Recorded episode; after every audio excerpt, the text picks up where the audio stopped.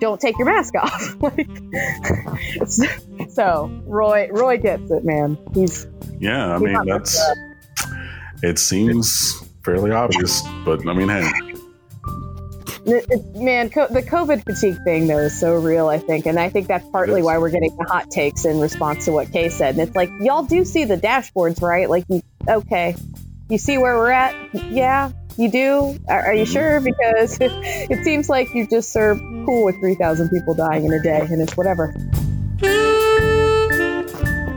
Welcome to an ACC podcast. I'm Lauren Brownlow. We are still playing sports, everyone. Yeah, we are still doing the thing. Um, basketball is in full swing, kind of.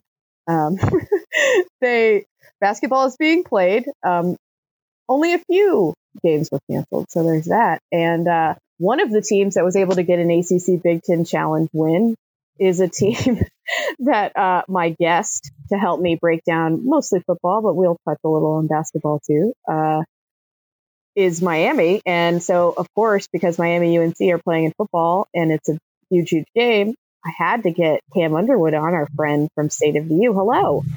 Hello, hello. Uh, yeah, thanks uh, for having me back you're great to have on. You're awesome, and, and you're gonna give us all the breakdown of Miami basketball that we need, right? No, maybe not. Let's go, man. I mean, look, we got no, Chris Lykes at point guard. I mean, you know, you likes that, you know, and everything. Like, hey, man, you know, he he, uh, you know, he's a dynamic player. You know, we got a couple transfers in. You know, you got uh, Cam yeah. on the wing. You got Nysier Brooks from uh, Cincinnati at center. You know, like I was a basketball player growing up. You know, I wasn't uh, the best player in the world, but I did get a little bit of recruiting interest from a couple of teams. Um, couple kind of mid-major squads. I know that we were joking about a mid-major off the air. That's not a mid-major, not that one.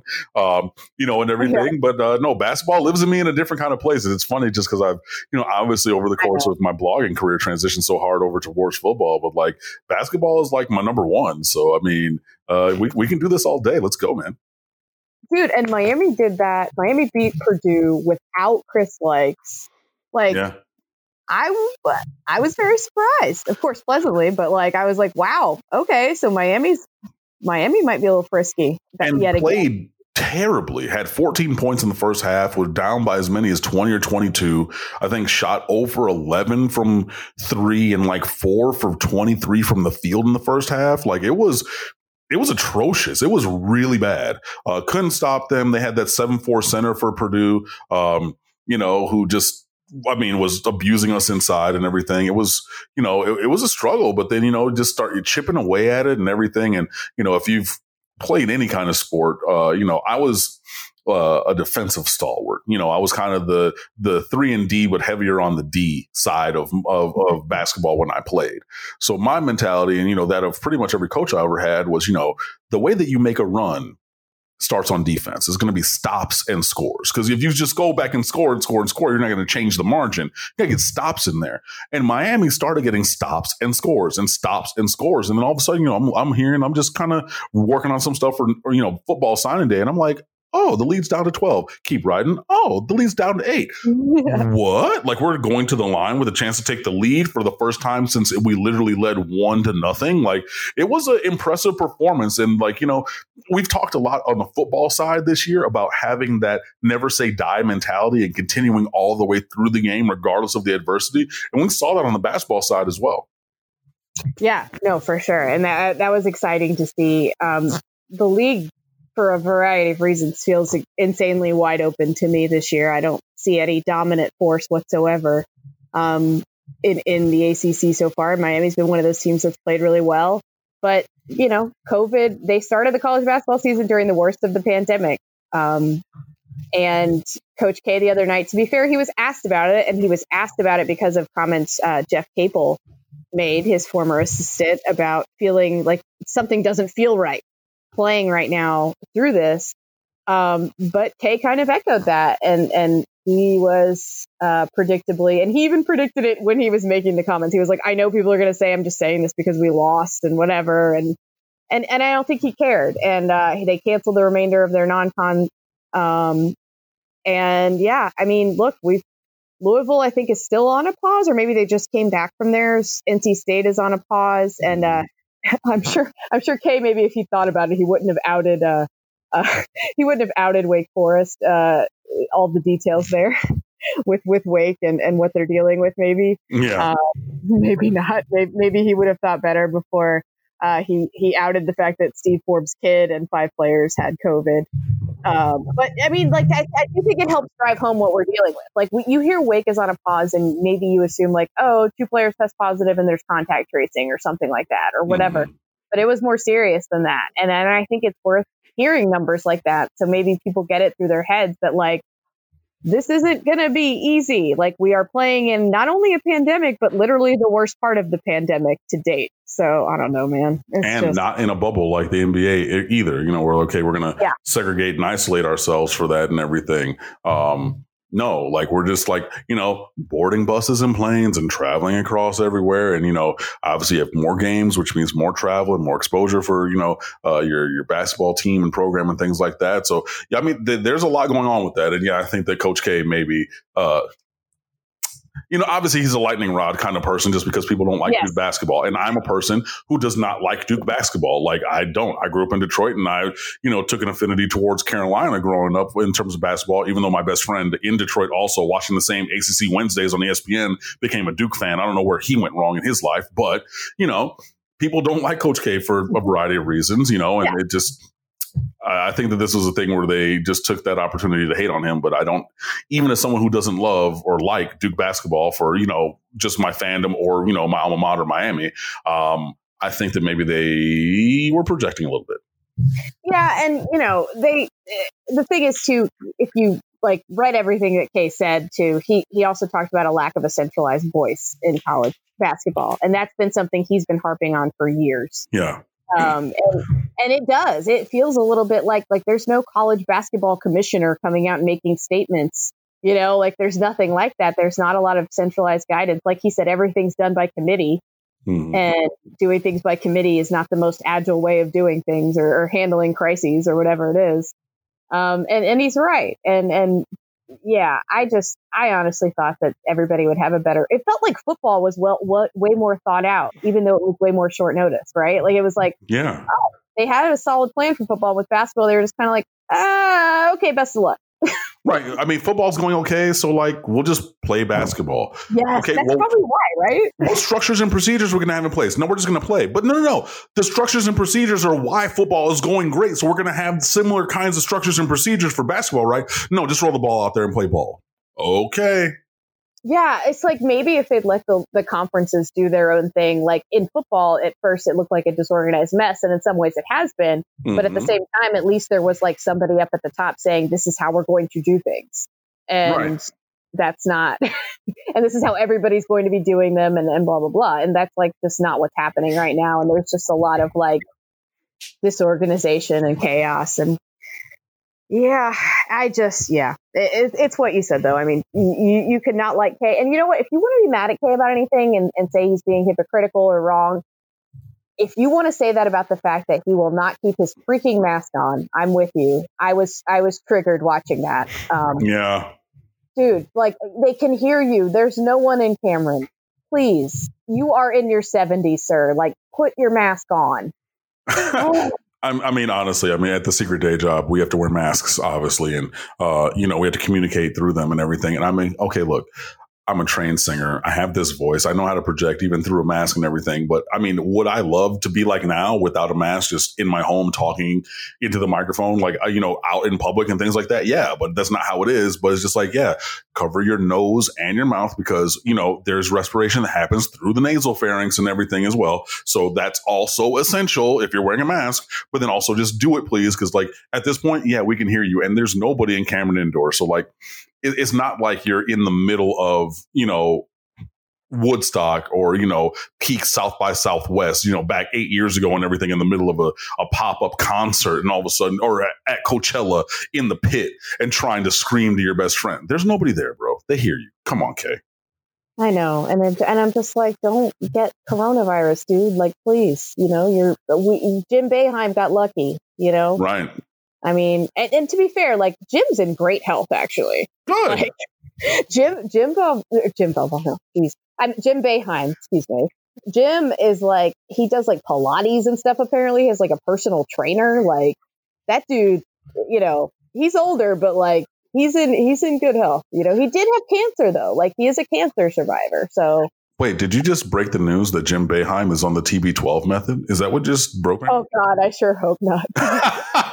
oh no, no, please no, Jim. I like you. Don't do that. And I don't like Tom Brady. And every loss the Buccaneers take is is is like manna for my soul. I love it so much. And and I and my husband's a Buccaneers fan, and I don't care. It's wonderful. Um, well, I mean, I if you don't have a relationship where you can make fun of the other person, then what oh, kind of relationship do you have? Yeah, no, I, I, yeah, I was, I, I tried to get my kid into a Chiefs T-shirt the day they played the the Bucs, but um, my kid was not having it because he's now obsessed with Tom Brady because my husband is a propaganda artist. So, yeah, but that's fine. Uh, I it still would have been a great troll, so it's whatever. Um, but yeah, that no, I mean, Boeheim's in good health, but like, like it's funny. Roy Williams is like terrified of it. Like he was like, he was critical after a game recently, and I think he was taking kind of a shot at whichever team they were playing during the Maui Invitational about like, like ESPN, I think was asking if they wanted to take if he wanted to take his mask off for the interview. He was like, "No, I'm wearing it for a reason. Like, I don't want to take it off. I'm not going to take it off. We shouldn't be taking it off. Don't take your mask off." like, so Roy, Roy gets it, man. He's yeah. I mean, that's. It seems fairly obvious, but I mean, hey. Man, co- the COVID fatigue thing though is so real. I think, and I think that's partly why we're getting the hot takes in response to what Kay said. And it's like y'all do see the dashboards, right? Like, you, okay, you see where we're at? Yeah, you do. Are, are you mm-hmm. sure? Because it seems like you just are cool with three thousand people dying in a day, and it's whatever. Ah, uh, God, it's a nightmare. Oh, well, let's distract ourselves with sports. Let's That'll do it. Good. Uh, well, Pittsburgh and Georgia Tech are playing right now. Um, I'm not even. I, I wouldn't have spent a ton of time on this anyway, but I'm not going to. Uh, I didn't even know they were playing. I was going to say, yeah, breaking news to me. I was today years old when I learned that. I I pulled up the scores to do the game analysis and saw it. Um, so yeah, that's how I found out. oh. Yeah, Jeff Sims just got picked off. That's it's right before halftime, and Pitt's up sixteen to seven. Oh my God! So that's three field goals for Narduzzi. Of course it is. Of, of course it is. God, he is the worst. Ugh. I mean, they did one of those, you know, punt from the thirty-eight yard line on fourth and two. Miami. Yeah, they did. I was going to say they did against us, and I was just like, I question that decision, but thanks for the football. they, they, they, tried to field goal y'all to death. I remember that game because they were like, where they would get like close and then they would kick a field goal, and everybody was like, "Dude, you know how much you're down, right? Like, yeah. what are you doing?" The worst. The worst. I hate people that are anti fourth down math.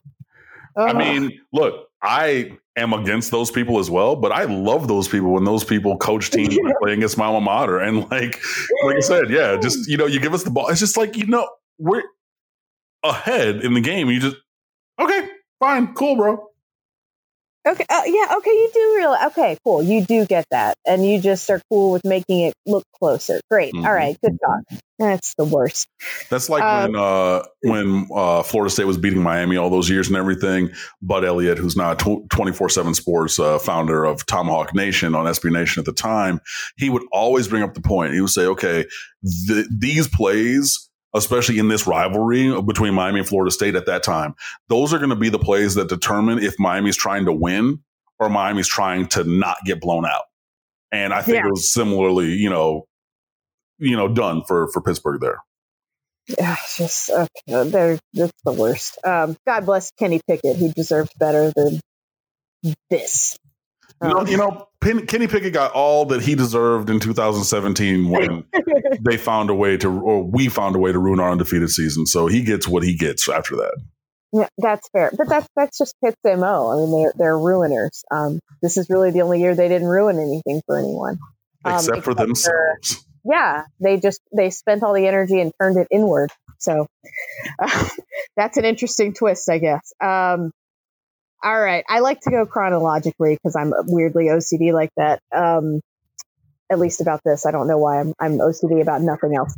Um, Wake Forest Louisville gets us started on Saturday. Wow, it feels like it's been forever since, gosh, maybe either of these teams have played, but certainly no. Louisville played recently. Wake's the one that hasn't played in a while. Yes. They've been on a pause. Yeah.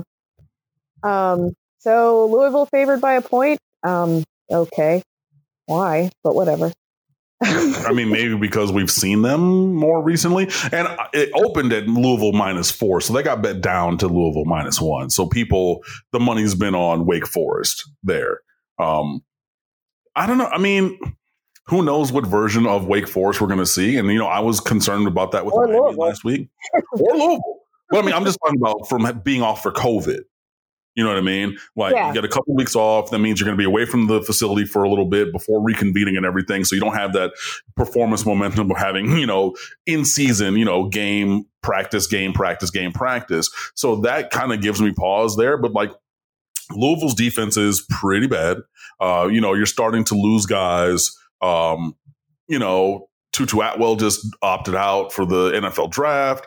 You know, who knows what's going on with uh, Scott Satterfield, who interviewed for South Carolina and then Oh, said that he God. didn't, and then you know said something. He just sent a letter to uh, season ticket that. holders. Uh, you know about it and everything. So I mean, there's that, and I mean, I'm sure that Tutu's not the only guy who uh, has opted out or left the program or things like that. So you know, you have those things. So yeah, I mean, you really don't know which version of either team's going to show up. But I think that based upon what they've put on the field and on tape this year, they're very similar teams. Um, in terms that you know they can get hot, they can get cold, they can score points, they can give up yardage and everything like that. So yeah, you know it's it, it's it's really a toss up to me. Yeah, I could see that. Um, Wake did just have, I think, Kenneth Walker opt out too. Um, Okay. and and I mean, Satterfield, man, like, are you okay? I, I don't understand. At least the apology was like an unequivocal one and Yes. well written. Like Yes. it wasn't like I'm sorry if you felt this way or whatever. Right. Uh, because like, man, poor Louisville fans, they're just like, we just want a coach that wants to be here. Is that too much to ask? Like, it's a good job.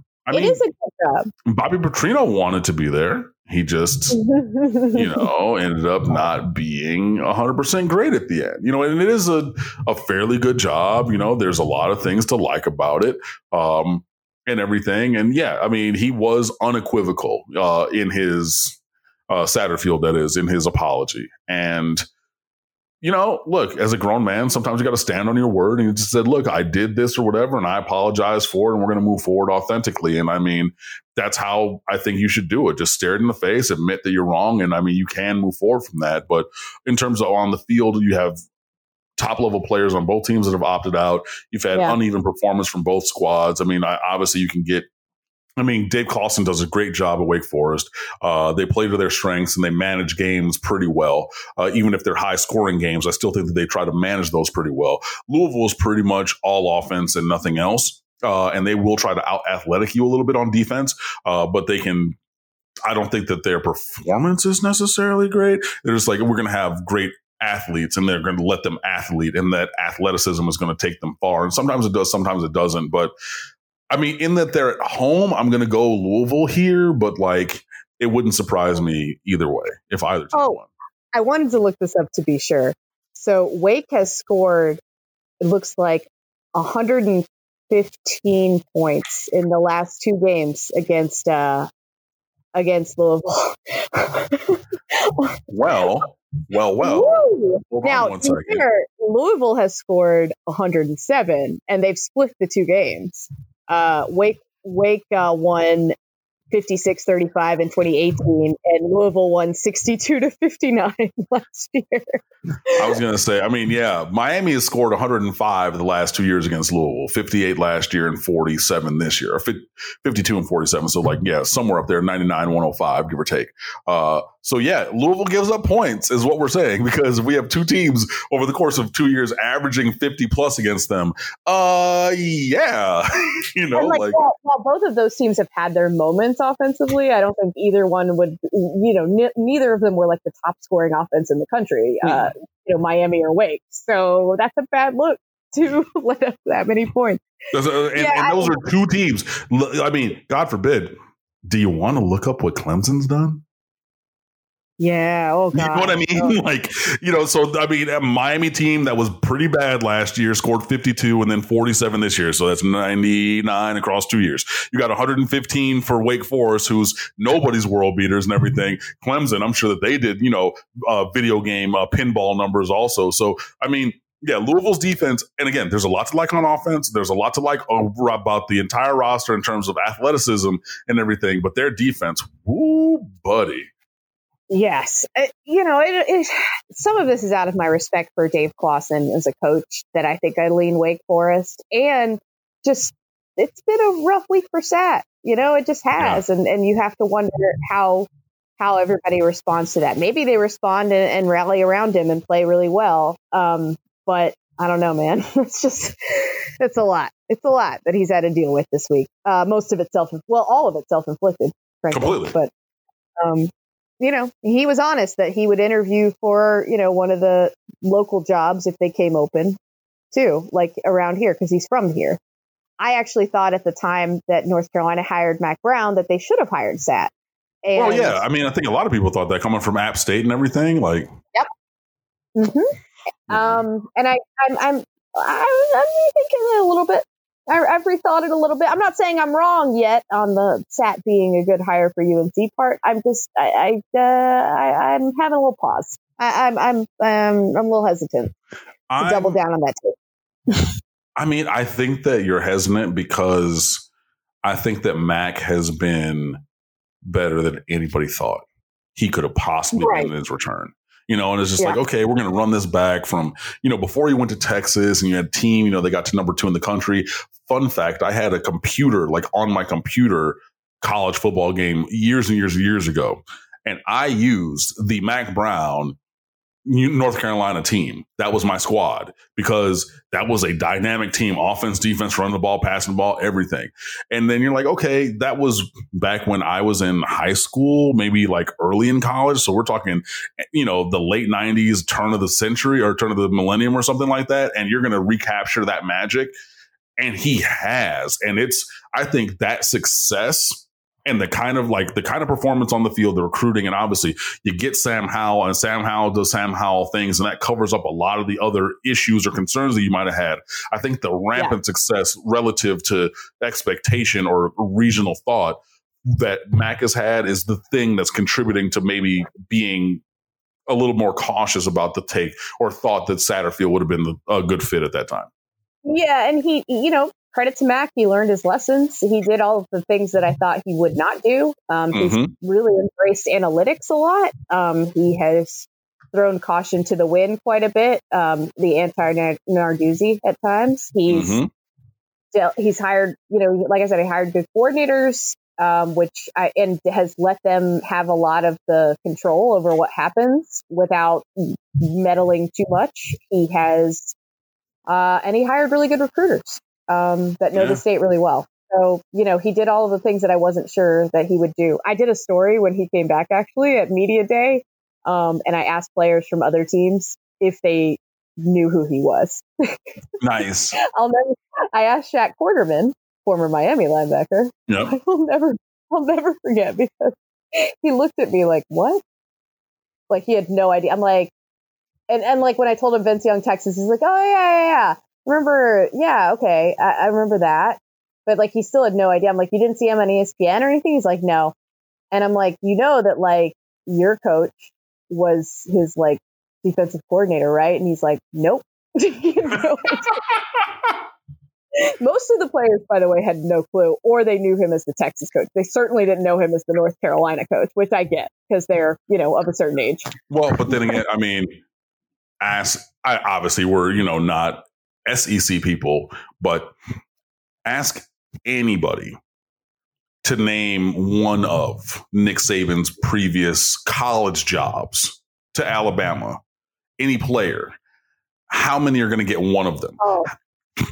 I mean, maybe LSU. maybe LSU if you're from there. Nobody's getting Michigan State, and I remember Michigan State because he no. took over for George Perles. And I mean, I grew up in Detroit, so like you know, you'd watch the Michigan game, you'd have the Michigan State game on, like so. I know that from then, but like.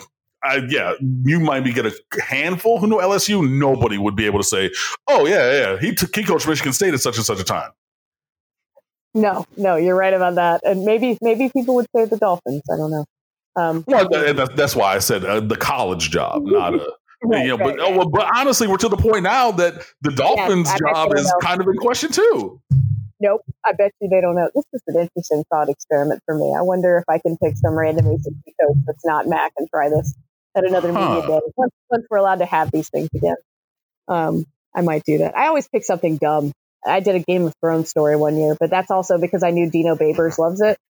And so, like, I got great stuff from him and some of the players that watch it. So it cool. I but, randomly have the thought, and it makes me angry that nothing in Game of Thrones mattered because everything that they built for all those seasons they tore down at the end and i'm so very mad and like i just i tweeted that out like i think it was yesterday like on my lunch break i was just like nothing matters like all these things, these Easter eggs, like these things that we waited like years for, like in betweens. And I, I was not a book reader. Like I have not read the books. So I, I wasn't have. like, oh, you have.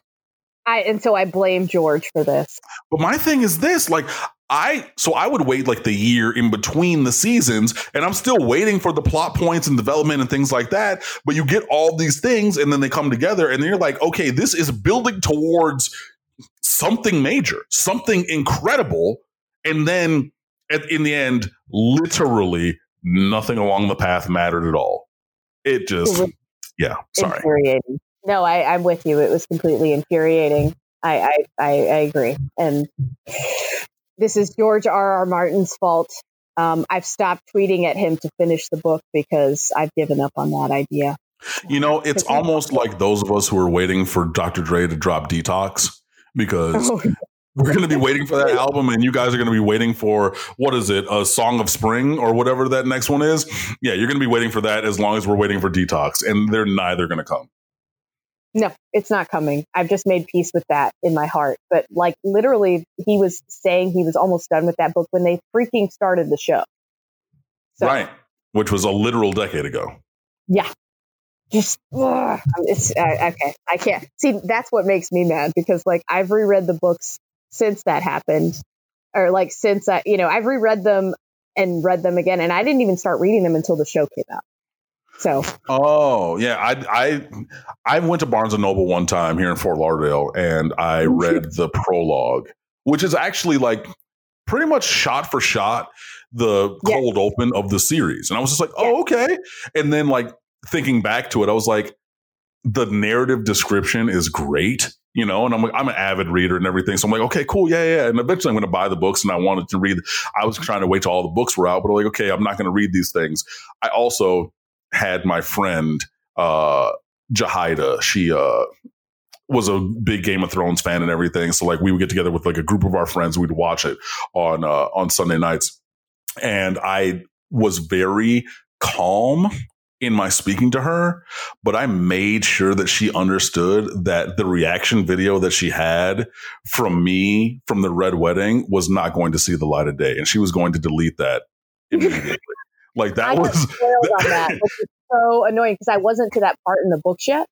Oh no. Yeah. And I, and that's actually why that that is why I started reading them is because I got spoiled on that.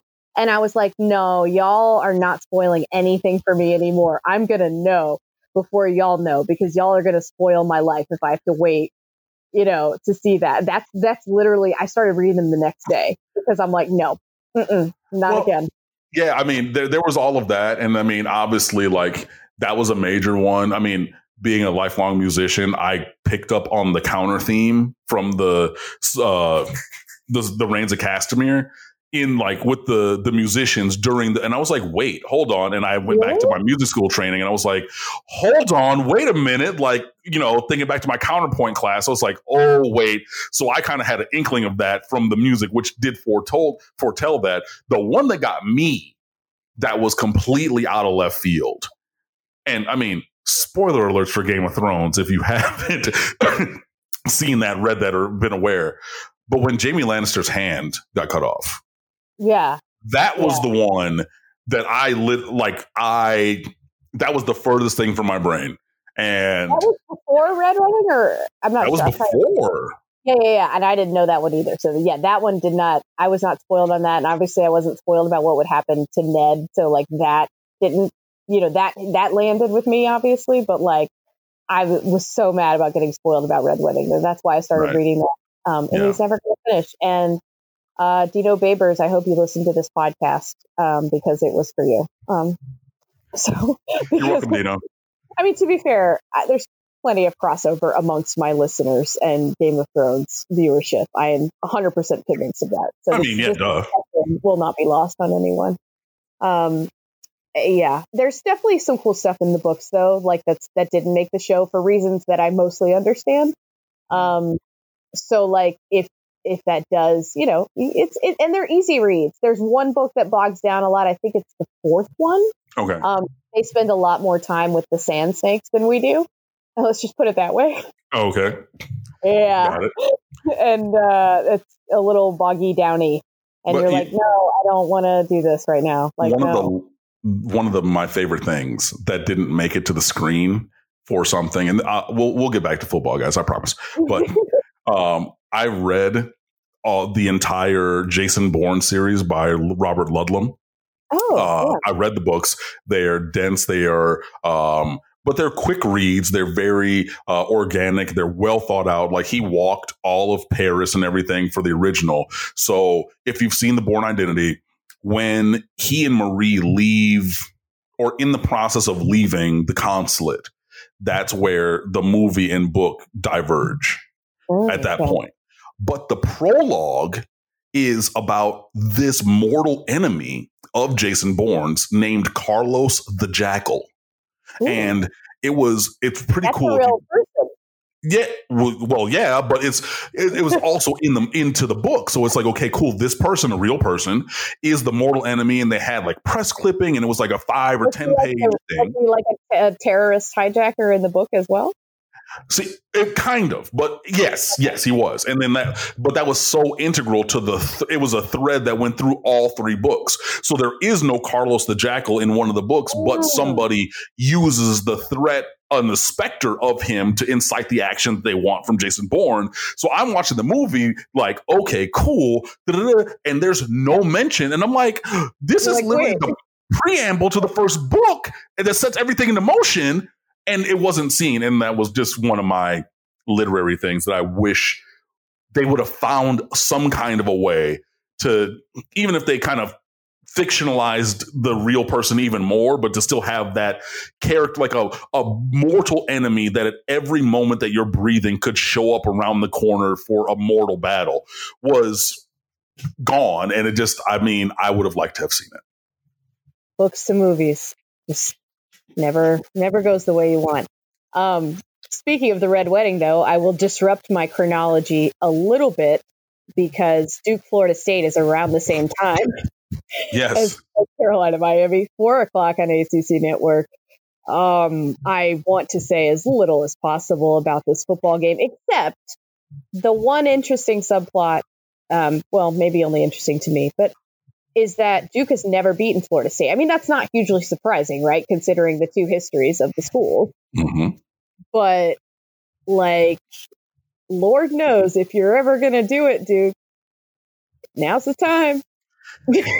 yeah. I mean, you got Miami twice in a row uh, the last two years. Uh, before obviously, you know, getting curb stomped last week, uh, you know, so you, you made some yeah. good on that. And now it's what, 14, I think Miami leads the series 14 to 4 after this year's mm. win. Um, but yeah, if you want to get in the win column against Florida State, this would be the time. So I looked it up because I was curious. In 2017, it was a seven point game. Um, that was like the beginning of FSU's decline, but they weren't there yet. Mm-hmm. Um, they still had James Blackman at quarterback at that point, but they weren't there yet. They still had a lot of talent all over the field, Cam Akers, et cetera, et cetera, right? Then but like the 19 games before that, FSU won them by an average of 34 and a half points.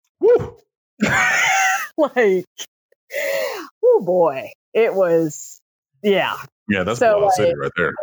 I mean, Duke had the misfortune of like not like when FSU was bad in the mid 2000s, they didn't play them or they played them, but like Duke was also still bad. Um, they've only played them, I think, three times since Cut's been there. So, yeah, Um, that's unfortunate for them. And Yeah. and one of the times was the ACC title game in 2013 when FSU was stomping everyone. Yeah. Oh. oh, and the other time, another time was the year before that. So like, Oh, so almost at the height of their powers, and then at the actual height of their powers. yes. Good luck. yeah. So um, if it's going to happen, it's going to have to be this year. Except Duke is garbage. Um, Duke Can is- confirm. Yes, you can. You definitely can. Um, I mean, oof. played both of these teams. We beat Florida State by six touchdowns and beat Duke by seven touchdowns. Um, I don't know, man. You know, uh, this is. We've talked too much about this game. It's going to be a rock fight. It's going to be really ugly, and nobody's going to watch it because you're going to be watching a good game, i.e., Miami and North Carolina, anyway, at the same window. So somebody's going to end up winning this game. So there's going to be a three win team and a two win team at the conclusion of Florida State uh, and Duke. Doesn't really make me any difference which one for me myself personally, I would love if it were Duke who won this game, just so I could continue Oh, my laughter at Florida State. It'd be uh, yeah, that'd be you know they think they have they've hit rock bottom. Well, you just wait until you lose to this Duke team that has 35 turnovers in 10 games. Yeah, oh. It, they it was almost like they were actively trying to give Miami the ball last week. I was like, okay, they they've turned the ball over a lot, and everything, but then like. Uh, like they actually started turning the ball over, and I was like, "Oh my god, this is like every other play almost. Like, what is going yeah. on?" Yeah, and yeah. it's the most turnovers since San Jose State like three, four years ago, and that was oh, a I'm tracking it. Right. Yeah. Oh, no, yeah, yeah, yeah, yeah. Because I tweeted that out, and then you were popped in my mentions like, "Oh, wait," and I'm like, "Oh my god, yeah." So 2013, I want to say. Yeah, that's I think that's about right. And uh, San Jose State, I don't think that they're going to get to 42, Duke, but San Jose State did have I think the most fumble losses in a while, and they had 22. Um, and so Duke has 19. Yeah, They could they could get there very easily. I mean, they could, and I mean, if their ball control is anything like it was last week, which I mean, Miami, we didn't even like do much. It wasn't even, you know, when you have guys running up the middle and then you see the defenders and their arms are way up in the air because they've been trying to rip that ball out. You know what I mean? Yeah. It wasn't even like we did a lot of that. It was just like Nope. form tackles and oh, the ball's on the ground, and it's just like, oh, it was just, like, yeah, it was crazy. It's it's like it's systemic, and it's uh, uh, Yeah, no, it, it definitely because it's in the course of normal events and the ball's Yeah. all of a sudden on the ground. Like it's definitely more than just okay, you know, one person, you know, Tiki Barber that year in his career had all those fumbles and then he reworked the way that he carried the ball. You know what I mean? It wasn't like one person keeps getting the ball and putting it on the ground. It was multiple dudes. And it was just Yeah. cool, like cookies on the ground. Cool, let me get that. It was just like, I- yeah, it was crazy. by the way, and that does transition us to Carolina at Miami because, like, you know, Carolina, Carolina's had some poor turnover luck this year. Some of it of their own making, like Mack Brown's been talking about, like they need to get their hands on more balls, etc. But you know they have bad turnover luck when Duke only turns it over twice against them. Like, yeah, honestly. yeah, and one was a pick. So, yeah, um, that does get us into that game, though. Look, I, I was impressed with the way Miami played. I mean, I know Duke is tire fire bad, but like they still came out and didn't mess around, and you know they they made my job easier because I'm you know I didn't have to pay close attention to that football game for work, and I appreciated that very much. Yeah, um, I was pleasantly surprised with the way that Miami came out because, you know, uh, having a two week layoff and then game week, so you're playing three weeks uh, after, you know, because of COVID. So you hit the field three weeks to the day after the last time that you were on the field. Uh, that's a big difference. Uh, in the course of time, obviously, you have a lot of guys who are away from the facility. You had your COVID positivity. You had the contact tracing that goes along with that. Miami was down 13 guys the last time that they had played previously at Virginia Tech. Miami had 15 guys out this last week. By the So- way, I retweeted that when someone tweeted it, and, and all the Duke fans in my mentions were like, "Won't matter." No, cool.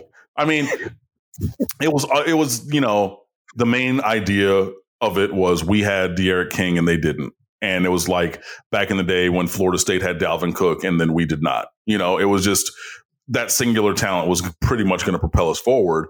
But you know, you don't know what the team is going to look like. You know, you're still missing multiple starters on both sides of the ball. You're reworking the offensive line a little bit uh, because of guys who are out, the defensive line as well. Uh, you know, so you think about those things. And on top of that, Manny Diaz has struggled after bye weeks. You know, he lost the first four games after a bye, three last year, and then, oh, yeah. I mean, all three last year. And then the first uh, after the bye, the first game after a bye this year just so happened to be on the road at number one Clemson at the time. That's yeah, not that setting up. Right. I mean, that's not necessarily emblematic of everything, but it was still 0 4 after a bye week, you know, not necessarily going great. You get a win after a bye week, you know, later on, and then you have this big gulf of time afterwards. It's like, I don't know how this team is going to respond. You respond by, you know, beating, beating the brakes off of a bad Duke team, which is what a good team, if Miami aspires to be, should have done. But I wasn't necessarily sure that we were going to have that kind of performance. So the fact that we did was very encouraging for me. Yeah, I, I, I thought that was a really good thing because you know before the break there obviously Miami had won, but it was a little shaky at times. Um, nothing wrong with that, but it was a little shaky. not not always the crispest of performances, but mm-hmm. um, so yeah, like for them to do that was a very good sign. And um, do you know if anybody's still missing against Carolina?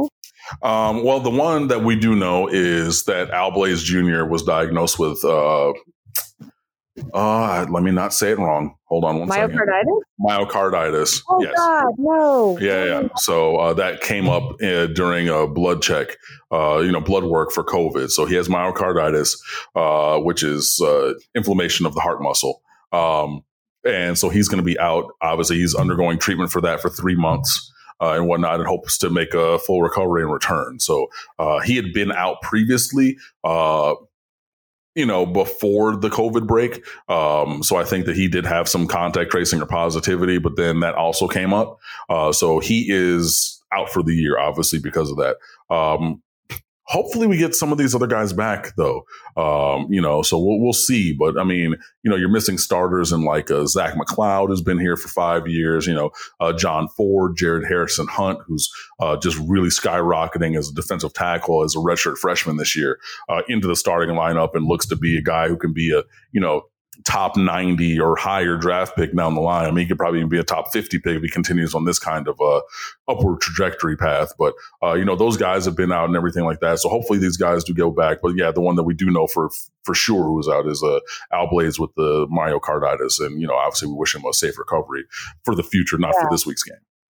Yeah, I've been pleasantly surprised that there hasn't been more of that. Yeah. Um, but that that sucks, and I, I hope he's okay. Um, because that's scary. Uh, Okay, so Mack Brown all week has been sort of referencing Notre Dame as a point of comparison, um, at least defensively, um, okay. although he hasn't specified that in terms of what they're going to see on the lines of scrimmage. How do you feel about that in terms of uh, like how accurate that comparison is? Between Miami and Florida State on defense? Uh, I'm sorry, Miami, Miami and Notre Dame? Yeah. Uh, I think that that is pretty accurate. Uh, I think that Miami can be more athletic on defense if we play the more athletic guys, uh, especially at the second level of linebacker. Um, you know, um, but these are guys who've been out. You know, guys like a uh, a Sam Brooks at linebacker, like an Avery Huff, who's kind of a backup rotation guy, but he's very incredibly athletic. Um, you know, but along the front line, and again, I already mentioned Jared Harrison Hunt and John Ford. If those guys are back, at you know, John Ford is what, 6'5, 310. Jared Harrison Hunt is 6'4, 295, uh, former star basketball player from Christ the King in New York City. Um, if you get those guys back at defensive tackle, then I think that that's very comparable. Uh, but I mean, it, and then if you put Jaelan Phillips, who's playing like the number one overall recruit in the class of 2017 that he was. If you have a Quincy Roche playing to the level where he was the uh, ACC Defensive Lineman of the Week last week, and looks like you know he's elevated his play from when he was the AAC uh, Defensive Player of the Year at Temple last year. Um, yeah, I mean, I think as athletic as, if not more athletic than uh, Notre Dame's defense, I think that that's a fair comparison. Um. So, what concerns you about what North Carolina can do because it, the one difference I see, at least in terms of results, is I feel like there's not a lot of spots that I would point to as weak spots on Notre Dame's defense. Um, the line for sure, I would say, is comparable. Miami's mm-hmm. is comparable, but I don't know. I mean, we've definitely seen them um, at times let up some yards um, yep. for various reasons, I'm sure. Whereas Notre Dame, I think, has been, you know, other than the Clemson game, has been pretty pretty consistent in terms of limiting what opponents do. Um, that was that's one difference that I kind of noticed. But I mean, what I guess what scares you is it like is it the pass game? Like what what can Carolina do? You feel like to to you know exploit the defense if, if well, of course they want to, but you know what I'm saying. right. Yeah. But I mean, the thing for me is Miami has been bend but don't break on defense a lot. Uh, okay. Uh, and I think that's the mentality from Blake Baker, the defensive coordinator. Um, what concerns me is with a better offense on the opposite side of, of our defense, that the bending will turn into breaks. Um, you know what I mean? And yeah, you're talking about some of those games that Miami won closely. Like, I mean, Virginia, sure, they're fine, but they don't have the kind of offense that Carolina does. Uh, right. I mean, honestly, I think that this is the second best offense that we're going to see this year behind Clemson, even over Louisville, who's a great offense who puts up numbers. You know what I mean? And I don't even know, you know, it's weird. Certainly Clemson's personnel is better, right? Mm-hmm. Probably, but like, I don't even know that I wouldn't put Carolina's a notch above. Well, I mean, and that's the point. This is at the top level of opposition. Yeah. For Miami's mm-hmm. defense. So it's been a lot of bend but don't break. And you saw against Clemson, those bends got broken. You know what yeah. I mean? Mm-hmm. So that is what concerns me for one. And then, yes, it's the defensive backfield against the North Carolina passing game because I think that you know, Miami does have guys who love to play the run on defense. You got guys who will get upfield, especially from that second level of the defense, and will obviously try to crash to the run to take that away because a foundational tenet of football, whether it's, you know, old school or current, is run the ball and stop the run, and that's how you win games. But then you got to stop the passing game. And look, you're down Al Blades for the rest of the season now. I know he's missed a previous couple of games, but boom, you already had Christian Williams transfer out of the program. You only had six scholarship cornerbacks to begin the year. So now you only have four scholarship cornerbacks, including two true freshmen. Then you have safeties who are good, but not necessarily skilled in terms of man coverage.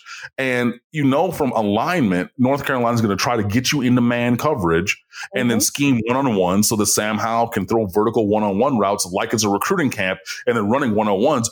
But hey, it works and they're dynamic. They're incredible at it. So I'm not saying that in a negative way.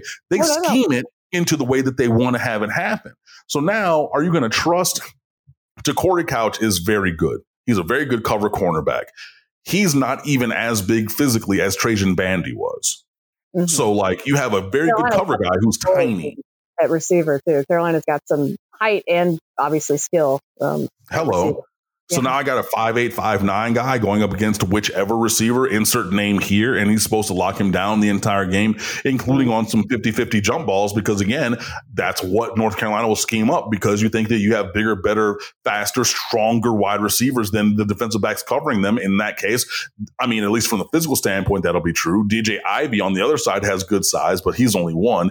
Then you're counting on Isaiah Dunson and Marcus Clark, two true freshmen to step up, or you're trying to have Bubba Bolden, Amari Carter, or Gurvan Hall step up with man to man coverage. And look, those guys are all future NFL safeties. They're all going to make money by playing football in the defensive secondary for somebody. But what they're not going to do it because of is their man to man coverage skills. And if people are listening to this and thinking, like, oh, like I'm just saying this, no. If you go back and watch the film, right?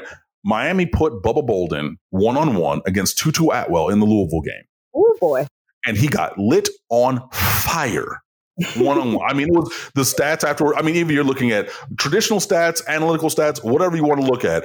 If yeah. they had number one for Louisville lined up against number 21 for Miami, man to man, the ball was going to number one for Louisville, and they were getting yards and a couple, or one time at least, they ran a quarter route, and then they put some points up on the board because of that one on one, and he couldn't cover him right? So that's not an area of strength for him or any of those safeties in that group. But unless you're going to task that kind of covers the man coverage across the board to you know, I got a true sophomore into Corey Couch. I got two true freshmen in Isaiah Dunson and Marcus Clark, and then a junior in uh, DJ Ivey. unless you're going to give those guys all the coverage responsibilities, that means that you're going to have a linebacker and or safety, or in the worst case scenario, maybe on a zone blitz, one of those dynamic defensive ends dropping and playing some kind of, you know, intermediate or short kind of coverage.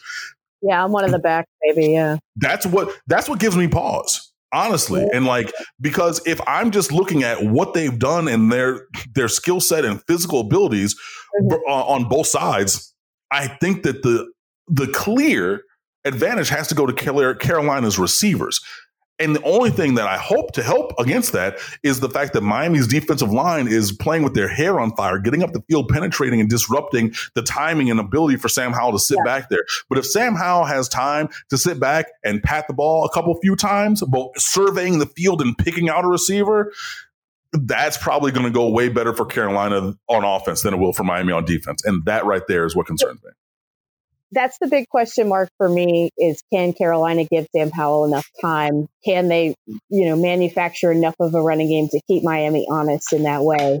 Those are the big questions that I have on that side. And then, you know, on the other, it's just can Miami, you know, in some of these games, as good as D'Eriq King is, and he's great, you know, Miami's O line, as we know, we've talked about it, is is a little shaky. They've done a good job disguising it. You know, they really have. They've done a good job, uh, mostly in, in a lot of. I mean, Duke's front is good. Duke's guys can get sacks. They only had what two sacks in that game, like something like that. Yeah, yeah. It's some of it's D'Eriq King of avoiding being sacked. He's so um, good. He's so good. So good. But some of it is the O line is shaky, and we know that.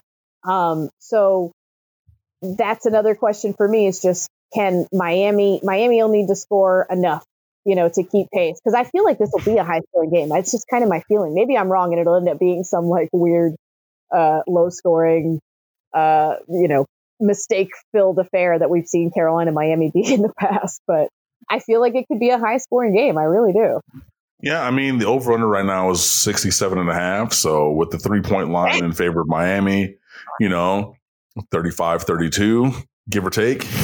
um, that's mildly high scoring for me. I think that, yeah, it's going to take crooked numbers up on the board um, and really just, you know, Rhett Lashlee on as, as our offensive coordinator is going to have to dial some really, really great plays up.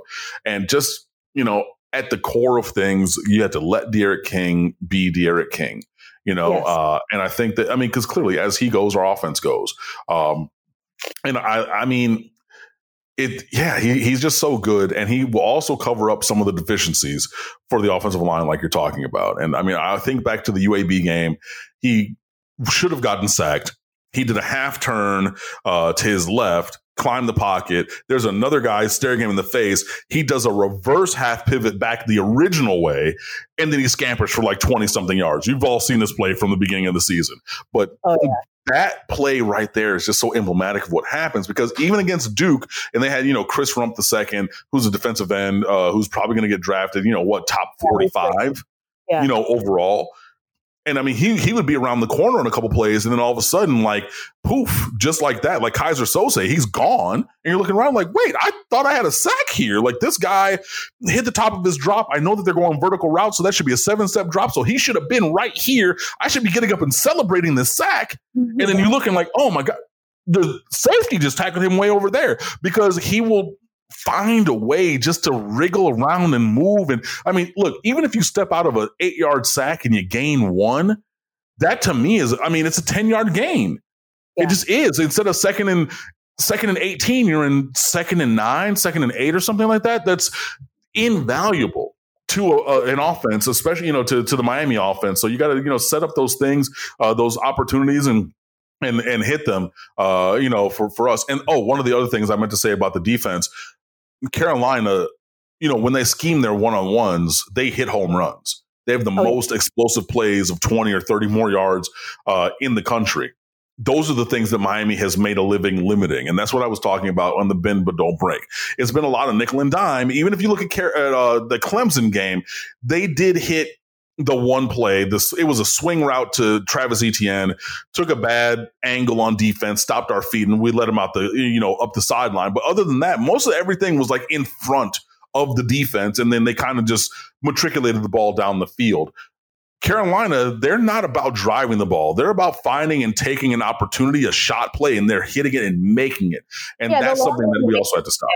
Yeah, the longer you make them stay in the field, the more apt they are to make a mistake. Too, um, their O line is, um, you know, it, it's okay. It's not horrible, but it's not great. They're they're youngish at spot. They've given up. I think they're 109th. I want to say in sacks given up. Um, okay. And there have been games this year where you know Sam Howell, who he has a little scoot to him too, um, but he's not the Eric King in that way, um, where he has dropped back and had a guy in his lap, and um, he's done a better job of understanding when it's okay to just take a sack or when it's okay to throw it away or whatever. But sometimes he hasn't even had time to throw it away, so that'll be interesting to see too. Is just can they, you know, can they give him enough time to make the plays that that he's going to try to make and um, yeah, it, will be it'll certainly be interesting. Virginia had a really interesting game plan, partly because they were down so many in their secondary, where they were basically just like, "We're going to sell out to stop the run, and we know they're going to hit big plays on us, and screw it, because at least we'll get the ball back, and then just play ball control." and I was like, "Um, interesting strategy, but I guess it worked, so not knocking it." yeah, I mean, more, you know, more than one way to skin a cat, as it were. So right, and so like, yeah, they they were basically like, "All right." Score on a big play, then we'll just get the ball back and keep it for three hours, um, which they did. And yeah, Carolina's defense has had its shaky moments too. Um, Chazz Surratt, I mean, Mack all but said he's probably going to be a spy on King. He probably leads the country in almost sacks, even dating back to where he gets on a guy, just can't quite get him all the way down. Maybe some of that's a product of him being, you know, a relatively young player at linebacker specifically, but yeah, I mean, his athleticism is there. He has the speed, but it's just a matter of if, if he can, you know, get King down and, and help contain him because that's going to be a big thing. And they have a lot of young pieces on defense, especially in the secondary, which is why it's been a mess for them at times. and their front's not quite as good as it was a year ago, but, um, and not that it was great last year. I'm not saying that. I'm just saying like it's not. It, it's been a little bit of a growth process for them. So um, it'll be interesting. It's probably still a little bit more more favorable, a little bit more favorable of a matchup for them uh, than it was against Notre Dame, for example. And they played well in that game. So mm. I, if, if, they play as well as they did in that game against Miami, they'll they'll give Carolina a chance at least. Um, but uh, it'll maybe be some big Ian Book energy. Uh, that's not a sentence I ever thought I would say um, wow. for King. I'm just, it's really not a thing I ever thought I'd say. But like, he was great in that game, and he's really been good since the Clemson game. Book, I mean, so you know. Every time a, that I think of Ian Book, I just think of 2017 Trajan Bandy, that interception, break out the chain again. You know, the iconic call yeah. from. uh you know, um, Fowler and everything during that game. I just, uh, that's what I always, he's always that guy you know, every time that I see him, every time I see them play, it's kind of like, you know. Too. And then I don't know, like he was just really impressive, even against BC, who I thought I thought they were ripe to lose that game, and they didn't. They, and yeah, I, was, I, think so. I was impressed. I was impressed. I've been impressed with him. You know, it's funny. Uh, Caroline Darney and I have. She texted me when I was tweeting something positive about Ian Book, and she's like, "No, don't fall into this. No," because she doesn't. She also just kind of, I think, thinks he's a little, you know. Eh. Um, yeah and I was like, look, I, you know, he's been impressive. So, yeah, I, I mean, I guess I, I was going to say he's kind of like, you know, when you get back together with your high school friends and everybody falls into those same roles that you had yeah. in high school. That for me is every time I see Ian Book, I'm just like, I remember when we were freshmen and you threw that terrible interception and like Miami had the biggest win that we've had in the longest time. Like anytime I see you, like you're that guy. So listen, Ian Book took his glasses off put on some makeup. You know, that's all it takes in those movies from high school, right? I know, right? Yeah. He, he got clothes that finally fit and showed off his athletic figure. And all of a sudden, hey, he was a popular kid, I guess. Brian and Just Friends, I guess, maybe like the former fat, like the former fat kid who turned up thin and, and right. Everyone, yeah, sure. Uh, yeah. Um, we talked too much Notre Dame already, but, uh, it's uh, okay. The last thing I wanted to ask about this game, I think at least locally, I, we look at this a little bit as a referendum on North Carolina season, partially because they lost the FSU game, which was okay. inexcusable. Oh my God! That yeah, I it, I thought I was in the twilight zone watching that game because like I feel like it, and I watched it. Like it's unreal. It it, it was unreal. They are garbage. They were garbage then. They're even more garbage now, frankly. Um, and so yeah, that's an inexcusable one. And I think, but I think if they beat Miami, you know, and get to an Orange Bowl, all things get forgiven, you know, from that perspective, and people are able to just chalk it up as a fluke. If they don't, I think that sticks out way more um, for obvious reasons. And I didn't know if Miami, if it's the same way, or if everybody's just all cool and everything's all good with Manny Diaz and, and, and the staff at this point, or if it's a little more in between everything all cool with the Miami Hurricanes and this fan base will never, ever, ever, ever, ever be the case, okay, even if we win. Okay. like, and I mean, undefeated national championship, then it'll be like, okay, well, we're going to talk about margin of victory and why we gave up too many first downs against whomever. Like, yeah, that, that'll never be the case. But, um, this is a big game in the story of Manny Diaz's tenure as coach. Uh, I think that we do need to see uh, you want to see a win, obviously. Like, if for nothing else, the revenge factor, because if last year was supposed to be rock bottom or as close to it as we're going to get, you bounce back from that with a win. Uh, and, you know, like, we're the you, we're the team, the program that became iconic by blowing teams out and dancing on them and celebrating and trash talking all those things and being the brash braggadocious jerks that we are so look, fine, you beat us, and then you're going to give that back, that energy back to us because you finally, after all these years, have that opportunity to do that. That's fine, but you have to back that up then with a win in the aftermath because you gave them some ability to do that last year and say that, but you have to back that up or you know rebound from that with the win. So this is really important. You're building towards having hopefully a one loss regular season, uh, making it towards a Power Six bowl game, uh, you know, or a New Year's Six bowl game, excuse me, um, and everything. So, like, this is, it's not necessarily an entire referendum, especially because we could have the rescheduled Georgia Tech game next week on the 19th. Uh, so there could be another regular season game after this one, depending on what the ACC does and if Miami is of value to them or not. Uh, uh you know, because obviously they adjusted the schedule in favor of I Notre Dame and Clemson. I bet Georgia Tech would want to do that. No, no, I'm talking about the ACC. Oh, because oh. oh. the ACC is the one who came in. They altered the schedules and said, "Okay, cool. Hey, look, this is all done this is the ACC championship game. If you were scheduled to play Notre Dame or Clemson on the 12th, that's not going to happen anymore because we're going to protect our assets, the ones that we value, and put them towards that.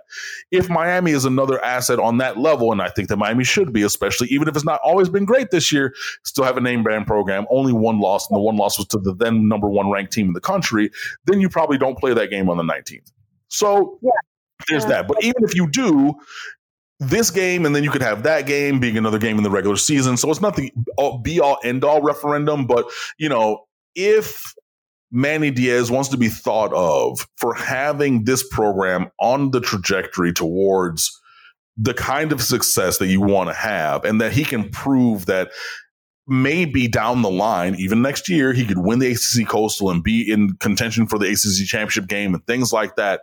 This is a game that you have to win. It's at home. It's a revenge spot. You just had one of your best games of the year, your largest margin of victory of the year. And then you invite this team down, a team that you struggled against, a team that for all, I mean, you had the game won if you could stop them on fourth and 17 last year. Blew a coverage, somebody missed assignment, they hit a, a, a flag route on a on, on, that concept. They get out of bounds, they drive down the field, they score, and they win the game.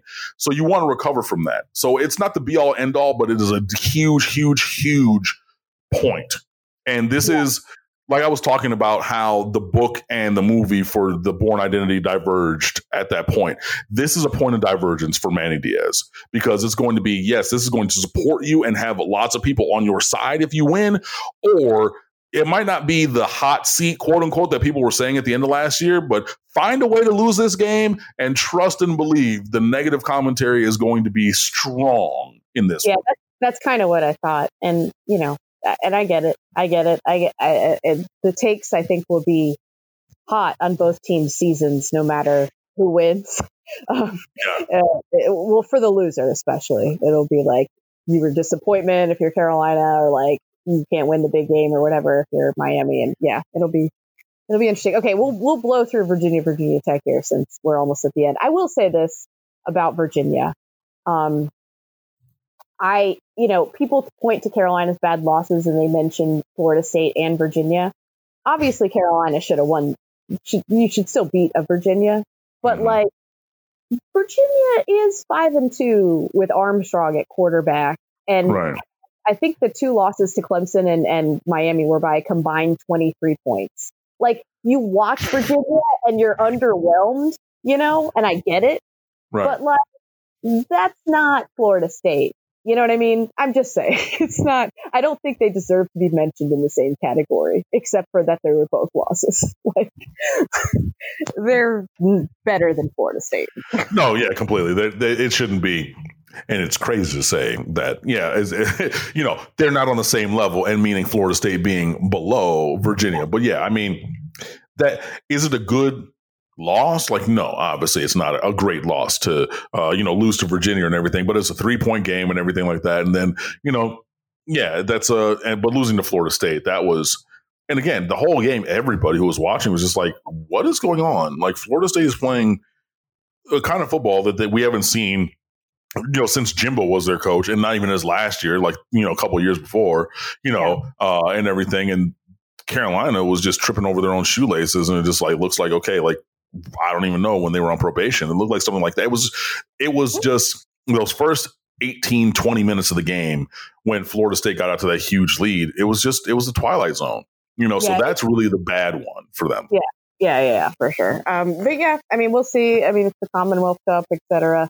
At this point, you know, it, it, it, who knows? Who knows how that game's going to go? Because who knows which Virginia Tech we see? So, um, yeah, my kid has shown up, so I probably have to eject um, for the for the for the podcast. But we've gone, we've done a lot of good analysis. Cam, tell everybody where they can find you.